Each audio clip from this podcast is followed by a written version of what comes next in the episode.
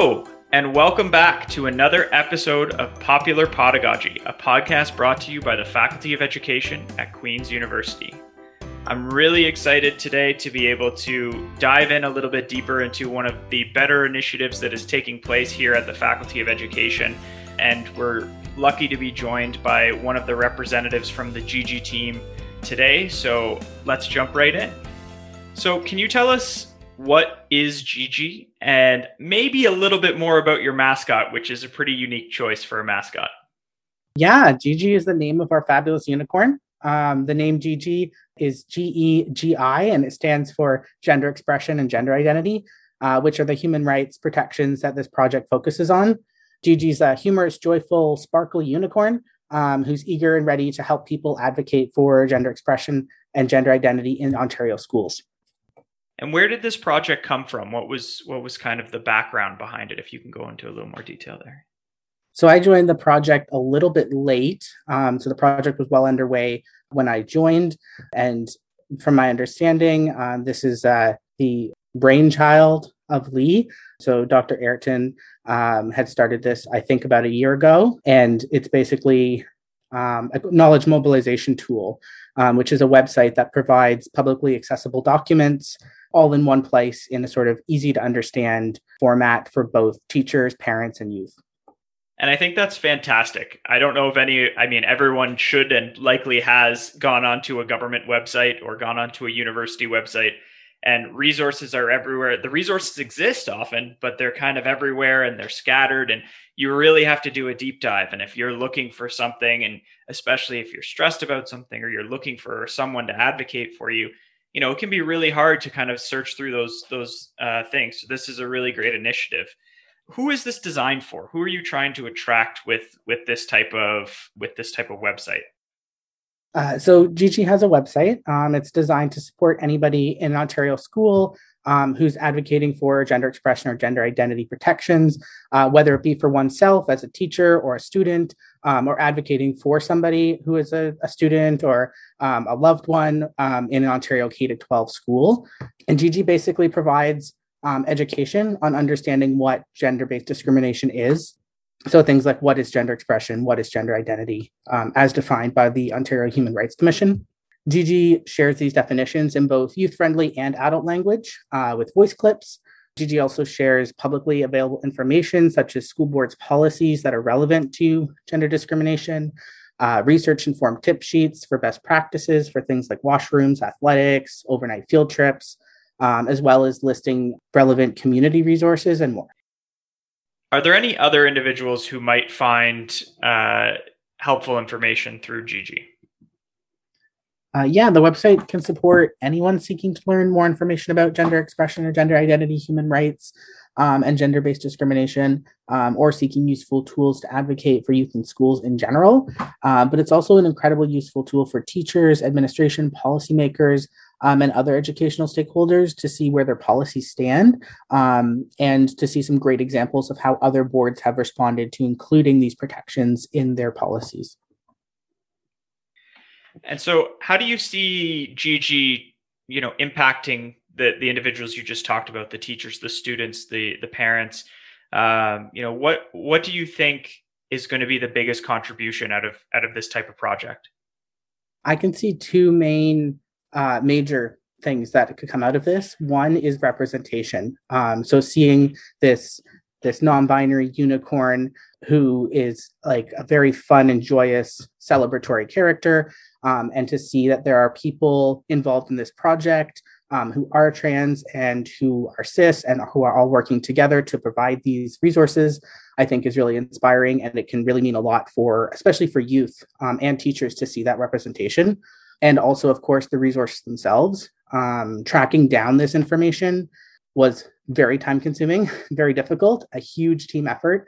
Um, there were over 20 people involved in this project and so it's definitely not an easy task. And for somebody who is you know a post-secondary researcher to do this work taking many many hours to find things like equity contacts and to go through lengthy 40 and 50 page document uh, like policies from school boards things like that it, it's a lot of work. And to be able to present that all to somebody who might be upset, who might be struggling, um, for them to be able to see this all easily displayed in one place um, and to be able to take a tip sheet that is a one pager on something that they're struggling with and to be able to take that to a principal, for example, and say, this is what I need, or like this is the best, you know, this is a researched informed tip sheet, um, really takes away a lot of the difficult aspects of like researching and self advocating. So you mentioned there that you were working as part of a pretty big team, and your your background on this is that you're a graduate student who joined this team. So can you tell me a little bit about what the the team dynamic was like, what it was like as a graduate student in this experience? Uh, you know, how how does this this kind of how has this experience affected affected you? So when I first joined the project, um, I was a little bit intimidated um, because the project had already been going, uh, and there were a bunch of amazing professionals involved. Um, but after going to the first meeting, I knew it was a good place to be. Um, the team's been incredibly welcoming, and it's just a fabulous group to be a part of. Um, it's been incredible working with such a dedicated team of individuals um, across so many different disciplines. So there's uh, law, education, website designers, voice artists, French translators, like just all all across the board. Not to mention all of the teachers, school board reps, legal experts, everyone else who's contributed to this project. Um, so it's been really cool interacting with um, such a large team and in so many different ways. And I definitely learned a lot from being involved with it, um, specifically in the area of understanding policies that include gender expression, gender identity protections, my role specifically on this project was pretty vast and varied. So I really liked having the opportunity to do so many different things. Um, I learned a lot of collaborative team building skills. I learned in depth about content of these policies, um, as well as new technologies such as spreadsheets and like WordPress, things like that. Um, and just like for anybody considering doing an RA ship, um, I think it's something that all grad students should experience at some point. Um, it's just been such a great um, just a great great learning opportunity um, for improving my own research skills. That's fantastic.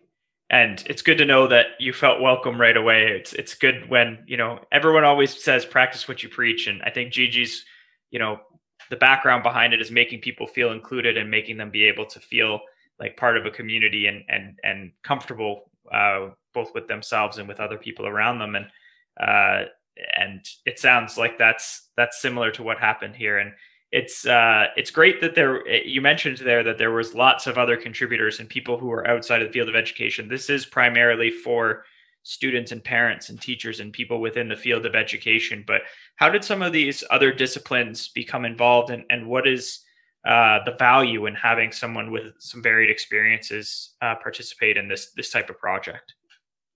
Yeah, I think it's incredibly valuable. Um, I think that instead of getting caught up with just um, education professionals, I think bringing in other people, other perspectives really helped um, understand sort of the reality of what's happening in schools um, and the reality of like what these schools need, what people need um, to self advocate. Um, so, having, for example, in service teachers attend, we had multiple summits for to like develop tools. And to have feedback from in-service teachers has been just invaluable um, to understand what's happening on the ground level what teachers are dealing with um, was just amazing. Um, not just um, higher education folks but people who are actually in schools was really cool so Gegi is launched. We've we've seen it. It's out there. We'll get get to how you can find Gegi in a moment but before we do what is what is the next phase? What are the next steps for this project? How do you see it growing or developing? You know how do you continue to to use this project to to help advocate for the people who or, or help help the people self advocate for themselves? Um, what is what is the next step so at the moment Gegi is uh, expanding to include french translations um, and in addition people who are involved with schools in various ways I, I think as people who are involved in the schools learn more about gender expression, gender identity, and what Gegi is doing, I think that their policies and school board level resources um, that are relevant to these protections uh, will no doubt evolve. And in turn, the website needs to be responsive in updating um, those changes as they occur. Um, but also, um, at the moment, Gegi currently shares information for Ontario school boards. So my understanding is that Lee and Kyle are taking Gegi national and expanding it into other provinces and territories. And additionally, it might serve as a model or inspiration for others to do similar work.